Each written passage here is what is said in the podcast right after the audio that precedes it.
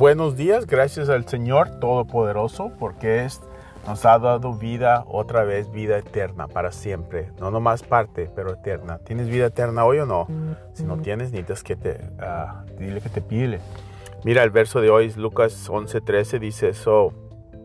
Si nosotros, que ustedes que saben que son pecadores, saben dar buenos dones a sus hijos, ¿qué más su Padre Celestial le da el Espíritu a esos que le piden el Espíritu? Amén.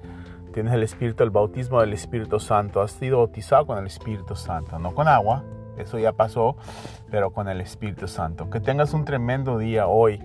Si estás descansando, no estás trabajando, día de descanso en, Estados Unidos, mucha gente no trabajó hoy.